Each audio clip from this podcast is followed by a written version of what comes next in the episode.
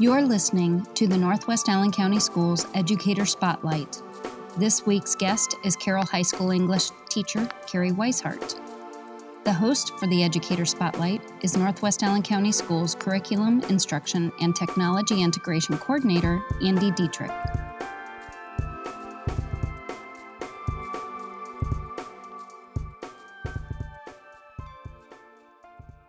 Welcome, ladies and gentlemen, to the second episode of the Northwest Allen County Schools Educator Spotlight. I'm Andy Dietrich. I'm a curriculum coordinator for Northwest Allen County Schools and a former science teacher.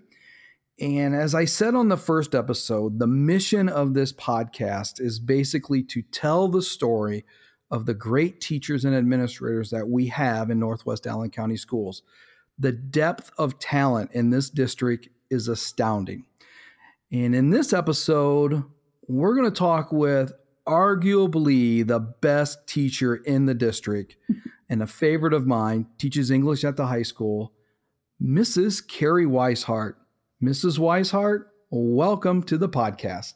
Thank you. I'm so honored that you asked me to be part of this.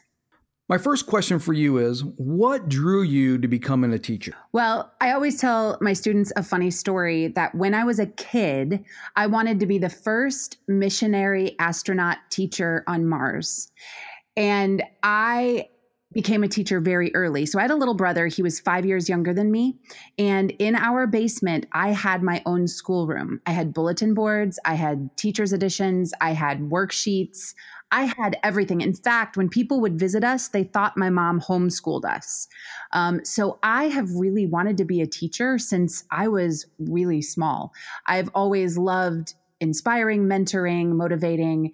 And my brother, I don't know that I inspired or motivated him. Um, I don't think he wanted to do all the homework I gave him, um, but I've been teaching for a long time.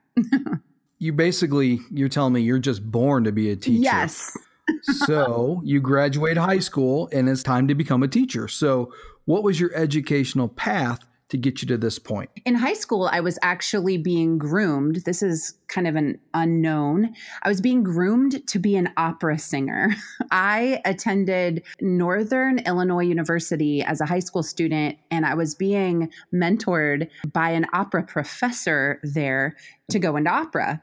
And um, I was doing a lot of training in high school, but I got to college and I just knew, I don't know if it's that I was reminded of my passion as a kid. So I originally was a vocal performance major in college. And I just couldn't get away from the fact that I wanted to be a teacher. So I decided to keep my vocal performance major, um, but I also added an English education major. So I my undergraduate degree, I had 230 credit hours of, of a double major and I was certified then. Um, I could have been certified at, to teach music as well, but I love words and I love the fact that English gives this huge opportunity to talk about not only books that we read and articles that we read, but to talk about real life and so from there, um, my first uh, teaching job was actually theater and English. So I was the theater director, and then I also taught English. So that led me, um, being a theater department chair and an English teacher, to getting my master's at uh, the Ohio State University, OH, right? That's one of my favorites. I know. So I got my master's degree in teaching and learning at Ohio State, but also with an emphasis on theater. So what I love about my background is I feel that I have kind of a a multitude of a lot of directions I'm coming from, if that makes sense. So I have not only my music and theater background, but I also have my English background. And so all of those really work closely together in my communication as a teacher. So not only in how I communicate and present to the classroom, but um, also the techniques that I use. And that leads me into my to the next question I was going to ask because I've always thought a very engaging teacher has to be entertaining. Mm-hmm. You know, I've, I've always said teacher is basically a comedian given seven shows a day. So, how has your and talk about this a little bit more detail because you gave us a hint of it. Your theater background plus your love of literature and words that has to make you a really engaging teacher, which you are, obviously. So, give us more detail on how you do that on a daily basis. So, I think there's a lot of different parts that play into this, but in theater, I took a master's level course from one of my favorite professors of all time. His name was Brian Edmiston. He's actually um, one of the foremost um, theorists and, and educators at Ohio State and he's from Ireland, um, so all over the world in what's called dramatic inquiry. And we all know that when students are interested in what they're doing, when they're asking the questions, they're more engaged. Um, when they're curious, they're engaged.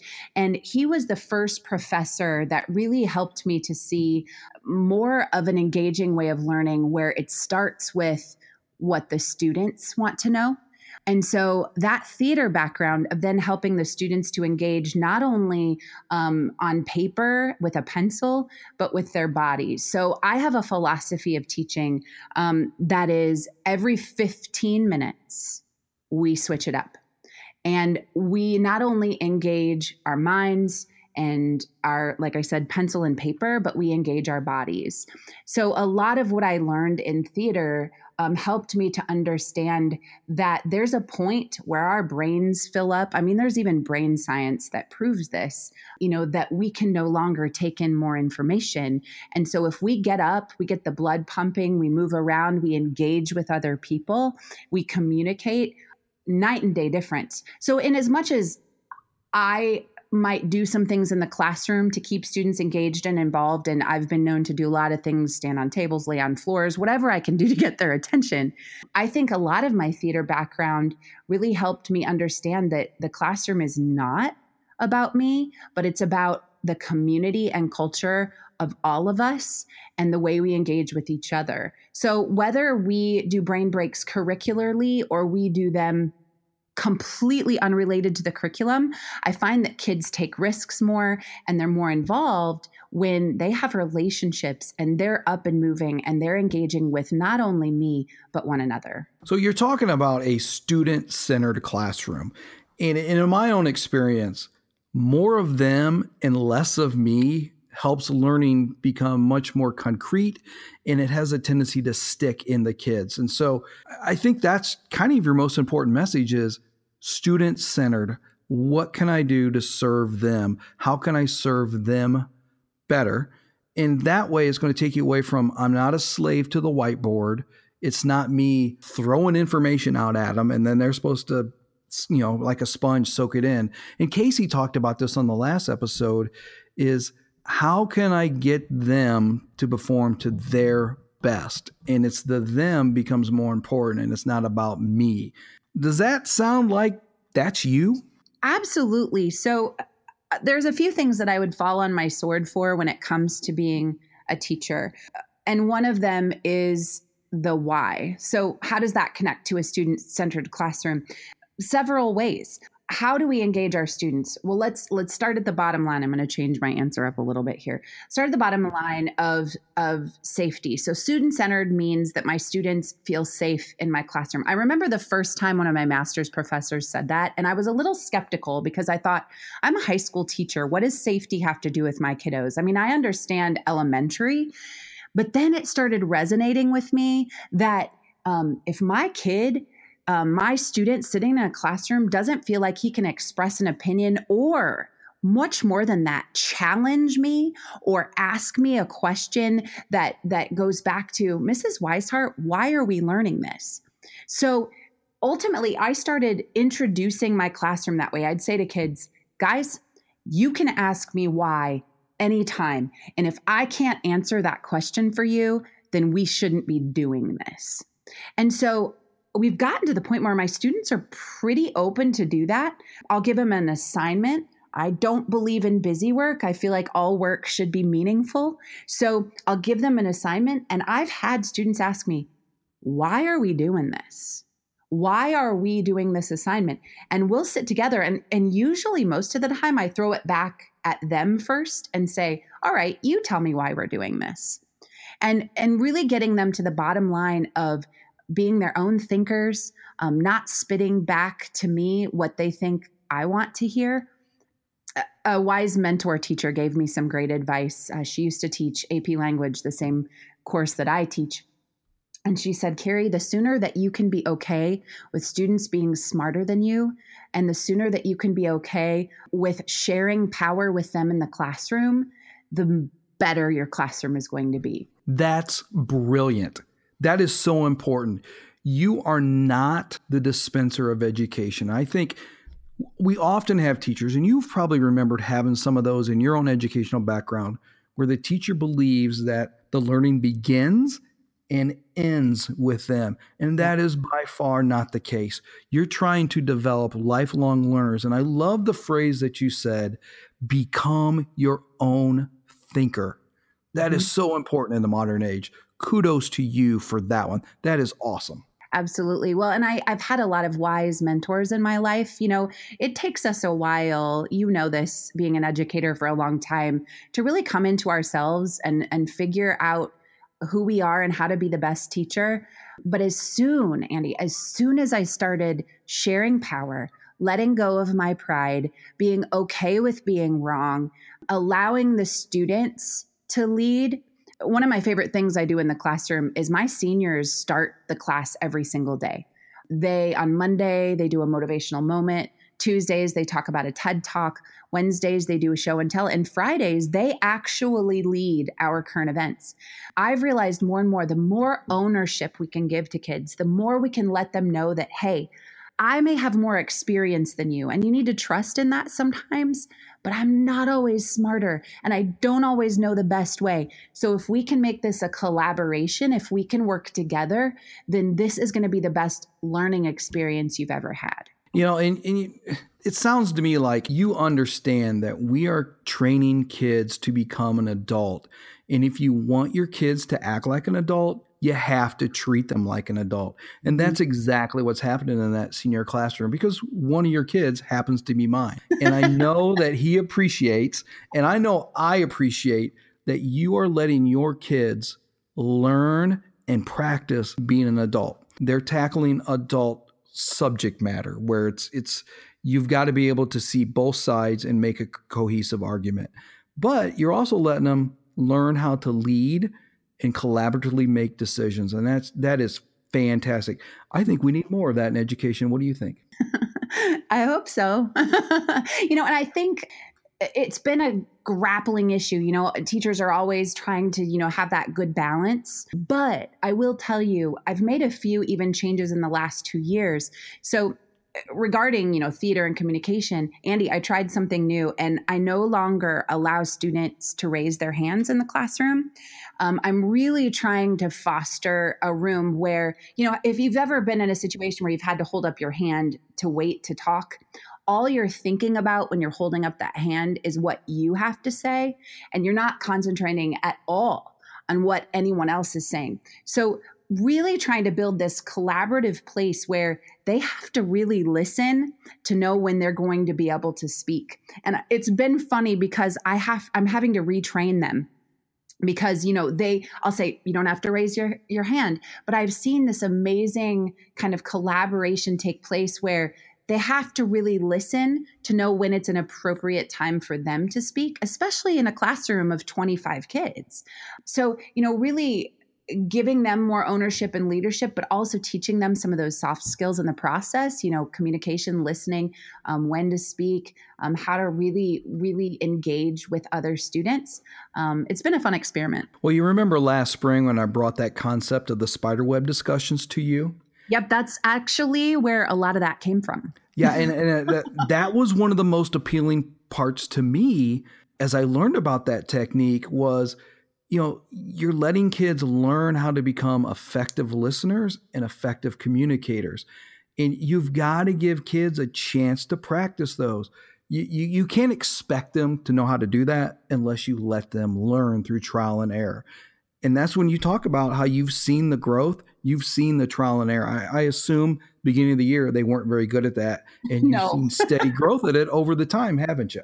Yeah. Oh, absolutely. And I and I think too I'm looking at, you know, we still have the opportunity. We're we're gatekeepers. I think you and i talked about this once. Like as teachers we're gatekeepers of you know not only content education. In fact sometimes i feel like content is almost at the bottom rung because coupled with that content that we're teaching them are all of the skills that are incorporated in that.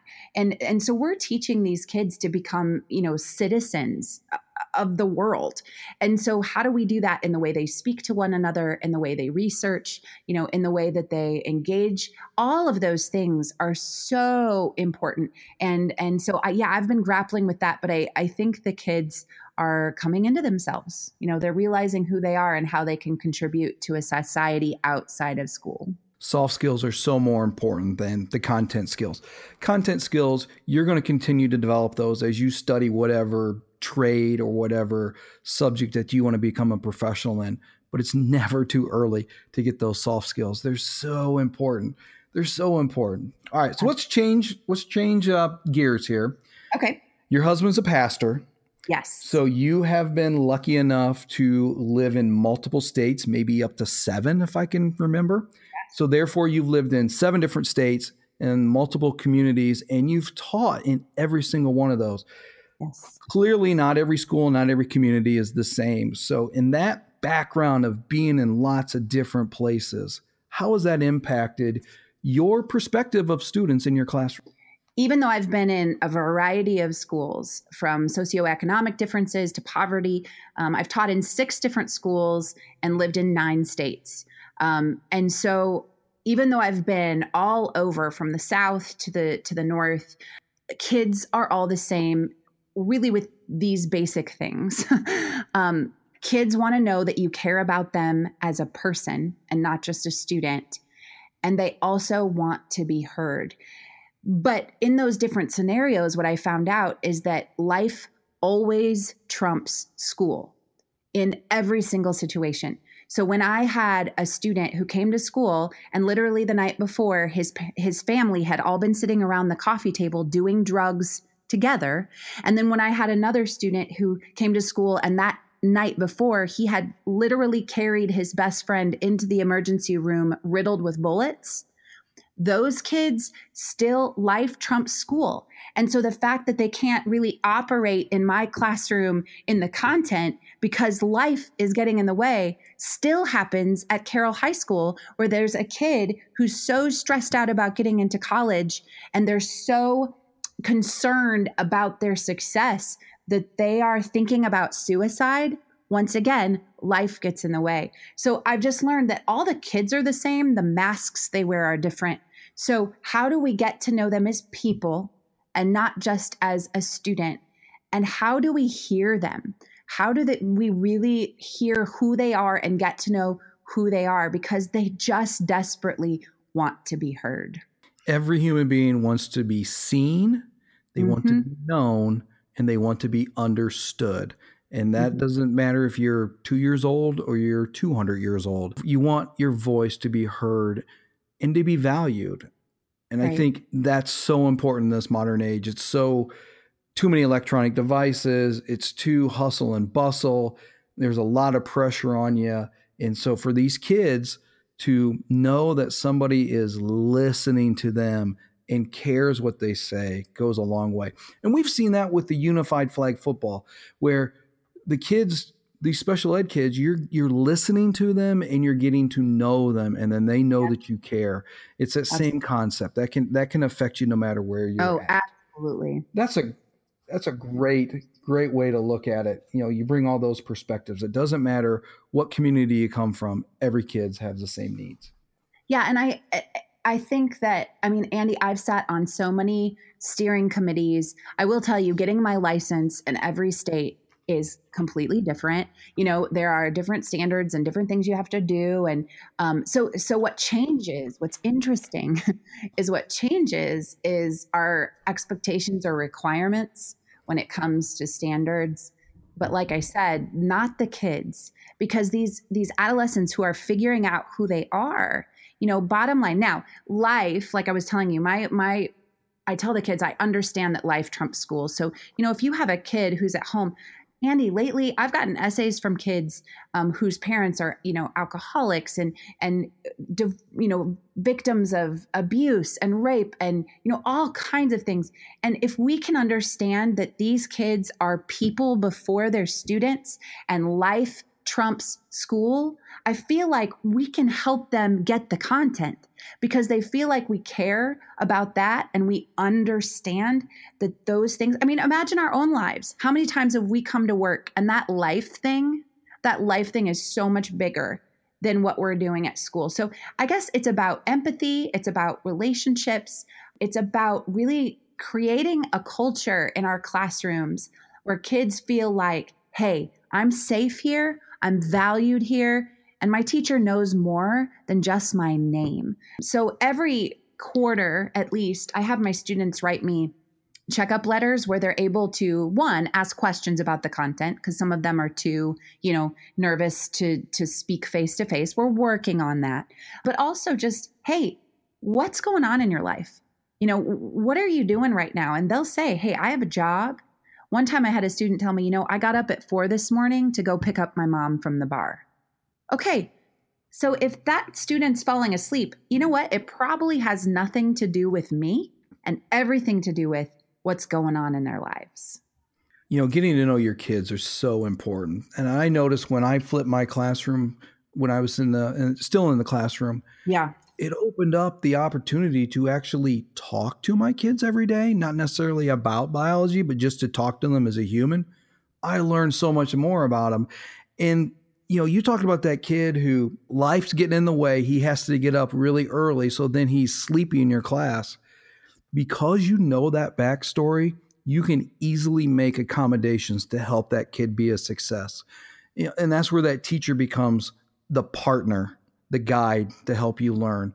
And I, that's a really important story. Empathy has been one of the things that I've been grappling with myself personally, but it's made sense to me because in the last year, year and a half of my job, as I learn more of how important empathy is, I totally get what you're talking about.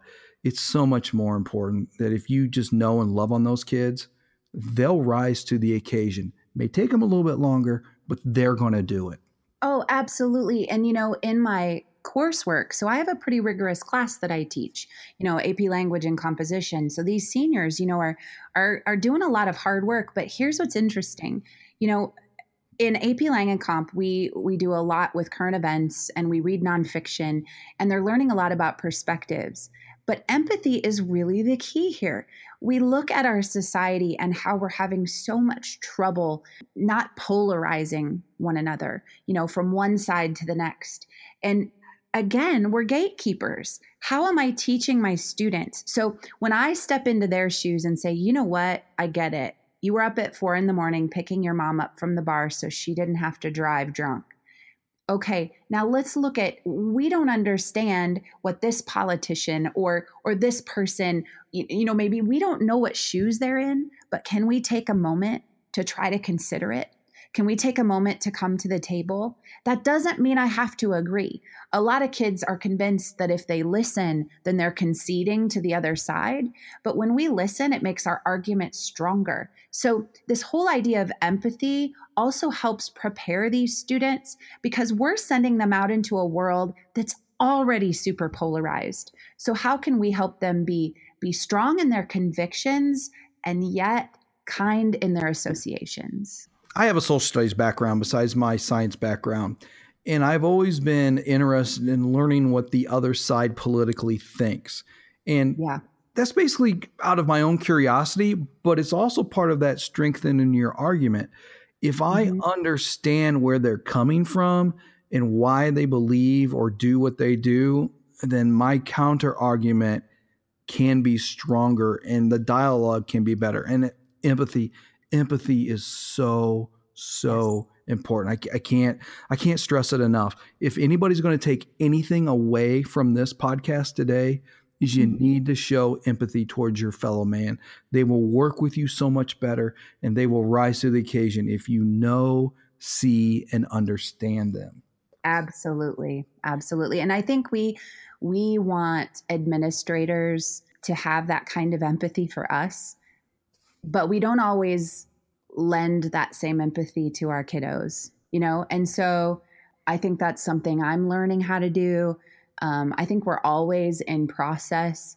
But in this course that I teach, it's the bottom line. I was in um, an AP training this summer, and all of the teachers we talked about how we really in this society are are the gatekeepers for that. We're we're teaching those those skills, those that ability to say, "Hey, I may not understand you, but add the yet."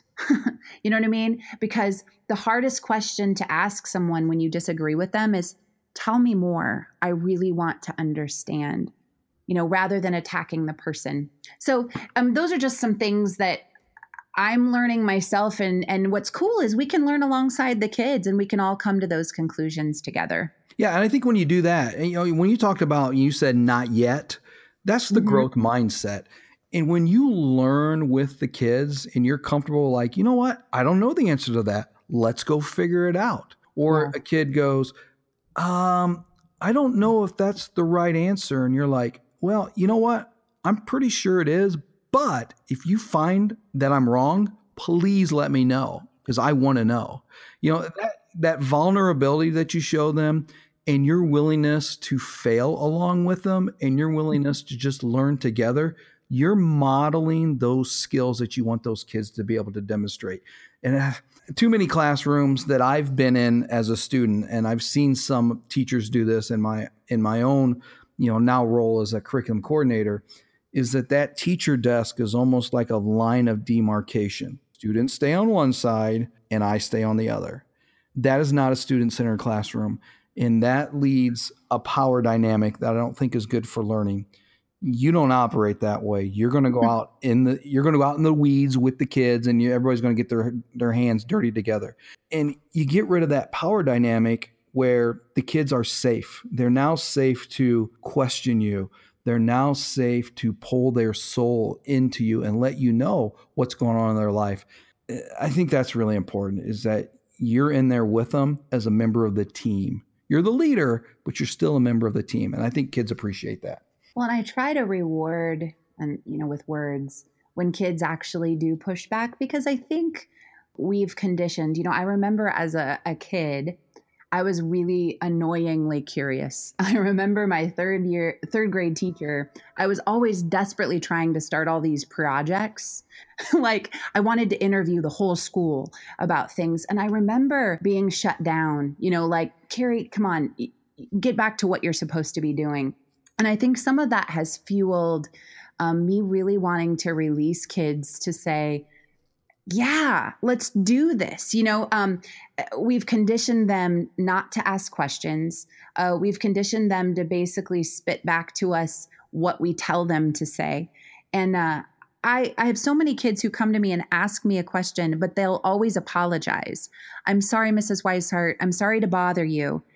When, Andy, did we educate these kids to think that they're a bother? When have we educated the curiosity out of them? We've educated the creativity out of them where they think they have to say what we want them to say. The kids who are the most curious or or the most um, excited or even the ones that push back the most often get punished. I, I remember always feeling like I was I was annoying, you know, and and so I stopped asking questions.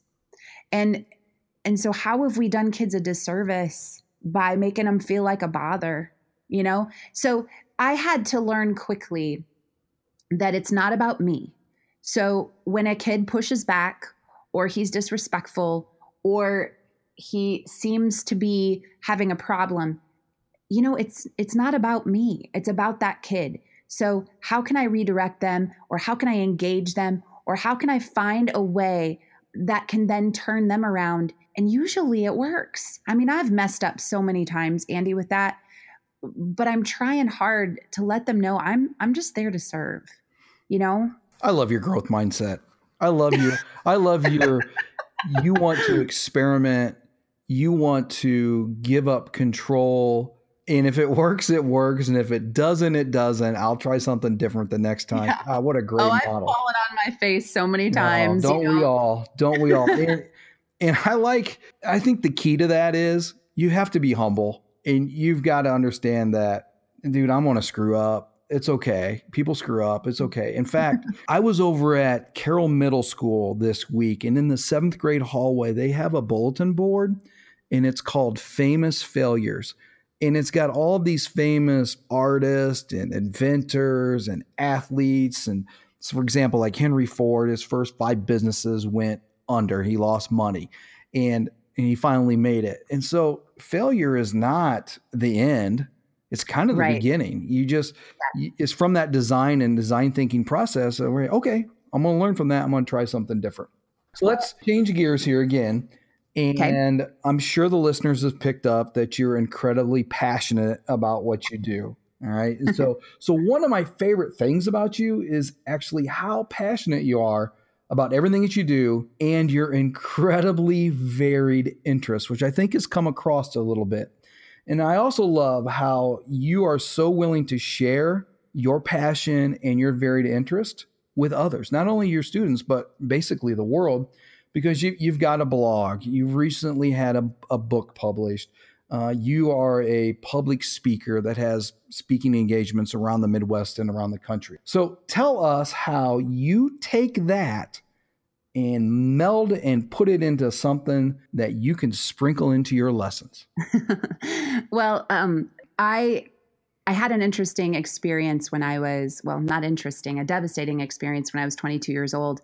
And this this will get around to what the question that you've asked, but I lost my father to leukemia when I was very young. In fact, 10 days after I got married, uh, he had walked me down the aisle at my wedding. Um, an ambulance had actually transported him to my wedding so he could walk me down the aisle. And then he died the day we came back from my honeymoon. And since that day, um, and and from then on, I, have kind of incorporated a couple mantras in my life. One is um, you can't always choose what happens to you, but you can choose how you respond to it. And then the other is today is the best day ever because if today were my last day, I would want it to be my best day. Therefore, today is the best day ever.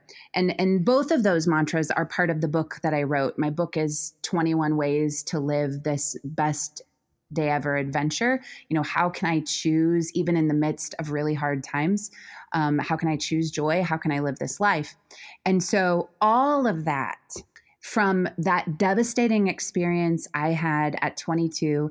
And then again, about 10 years ago, I faced my own scare uh, with cancer. And both of those life experiences kind of catapulted me into this realization that not only am I teaching students content, but I'm teaching them modeling for them. So, what are teachers? We're models in ways, like you said, with failure, but also modeling for them hey, I had these devastating experiences, but it's all okay. You know, last year, a student, uh, Corbin, interviewed me as a mentor, and um, he said, "Mrs. Weishart, I'm going to ask you a question." And he said, "It's it's probably a really hard question, so if you don't want to answer it, then you don't have to." And I thought, "Oh, great! You know, what is he going to ask me? Is this 18 year old kid, you know, asking me a question?" And he said, Mrs. Weishart, it seems to me that much of the way that you motivate and inspire us in the classroom goes back to the fact that you lost your dad when you were 22.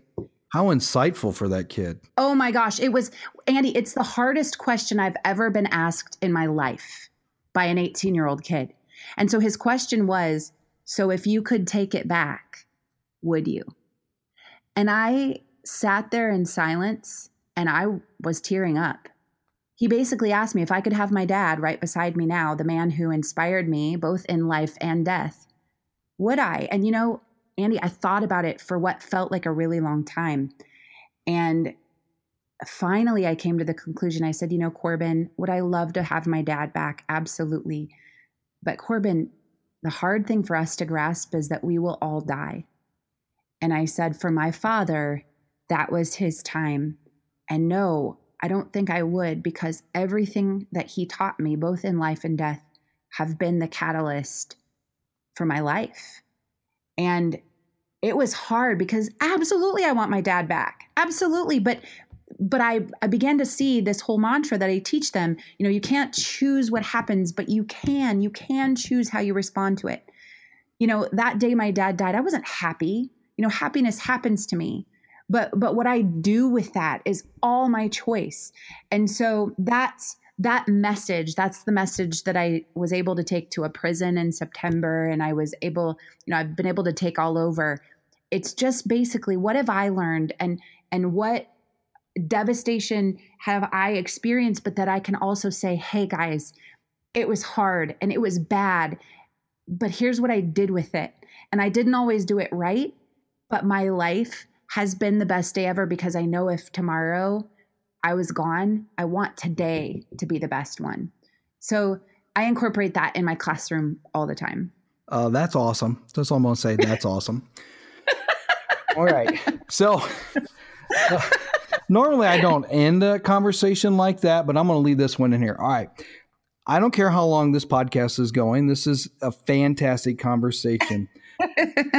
now, you and I have both taught at Carroll High School for a number of years, and one of my yeah. favorite thing about Carroll kids is they're pretty nice kids. They have a good heart. Uh, you see that up and down the grades. You see it in different clubs and different sports. Carroll kids, as a whole, they're probably the nicest kids you could ever be around. You've helped make that even better with your Ractivist Club. Tell us about that because that's starting to spread down into our elementary schools and middle schools. Uh, it's amazing. So, explain to our listeners what the heck that's all about. Yeah, absolutely. So, four years ago, um, I was at the freshman center and I just saw, you know, you, you start looking around and I saw a need for, you know, how can we create a culture, okay, of kindness at Carroll? You know, often we do bullying training and I think it's really important, but something that I've learned to do in, in life is instead of of bringing out what we shouldn't do, let's teach kids what we should do.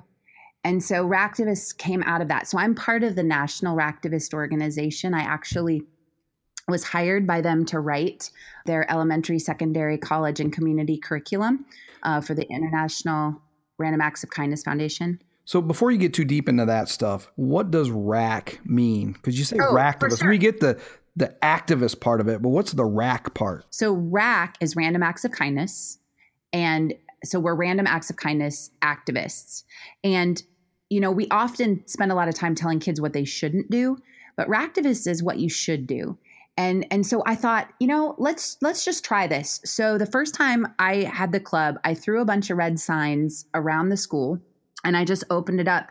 And Andy, it was amazing. We filled that room with so many kids that we had to go to a bigger room. And kids just came out of the woodwork to be part of this club. And what I think is interesting is that often teenagers, they want to do something good, they don't know how. And so Ractivist is our mission statement is just this. It's to create a culture of kindness at Carroll. And oftentimes we'll have lots of groups, hey, would Ractivists help with this? And and it's not that we don't want to help, it's we've got to stick. I don't want to ever have mission drift. Our goal, our vision is to create a culture of kindness at Carroll. And if that means we have 5 kids doing it or we have 200 kids doing it, I've always told my leaders, if we impact one kid this year, that's all that matters. So yeah, we are officially now in every school in NACS Ractivist has sprinkled down. Uh, maybe there's one. I think we're in every school but one because one elementary has something similar, you know, that they call something different. But yeah, so we are, and in fact, the Ractivist leaders are all meeting um, in a couple of weeks to have a roundtable, all of the sponsors from the different schools to see how we can continue to create a culture of kindness in NACS. And I love how it's it's very student led for the most part. You know, you're you're kind of the sponsor. You kind of guide them. You've got connections with the national organization, but you put a lot of the stuff on the kids. Again, let's train them how to be adults. Let's let them act like adults. Let's let them learn through trial and error. I love it. And in the, in the elementary schools, they have this mantra of treat people right and do the right thing. Yes. And then that you don't hear that when you get to high school because the game's kind of changed you know what? We should bring that back because it's true. Do the right thing, treat people right. And it's just about building empathy. Mrs. Weishart, is there anything else that you would like to share with the listeners? Oh, no. I just think that I am humbled and honored, first of all, that Andy, that you would ask me to do this. Um, I love this job, but to me, it's not a job. I mean, I just, I can't believe I, I, told my kids this morning and they laugh at me, Andy, but I said, guys, I got up this morning and I couldn't wait to see your faces. and they, and they laugh at me, but I mean it. I just can't believe I get to do this job every day. I love everything about it. And I think this generation, we hear a lot about them that's negative. But what I see are a bunch of world changers who are growing and who are going to really make a difference in the world. So if I get to have like a tiny part of that, that's enough for me. oh, I agree with the the young people say millennials are so bad. And you know, the seniors that you have, they're the last of the millennials. So I don't even know what you call the people born after 2001. I Gen Z. They're Gen That's Z. what they call them. yeah, Gen They're going to be awesome. Millennials are awesome. It's you know what? They're they're the most compassionate, they're the most open, and they're the most ah, they're almost like calm's not quite the word. They're they're a little bit more resilient than people give them credit for. I think so too. So, I think so. Too. Carrie. So guess what I get to do now? I get to teach another class. So I'm off to, te- That's to awesome. teach a class. That is so awesome. Thanks for taking time out for your day.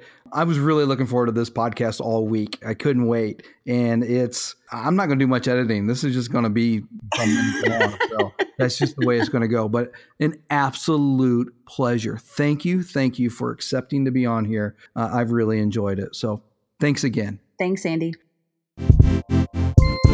Thank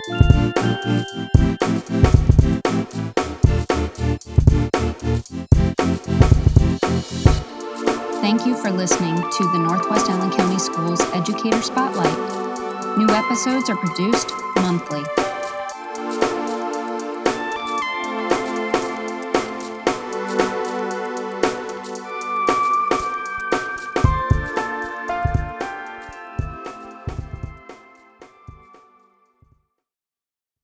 I go in and edit out the stupid stuff. So, well, like maybe all this all this stuff will never make it in there. Right, for sure. No, yeah. But but sometimes I take some of this and I put it at the end as a hidden gem. oh, that'll be fantastic.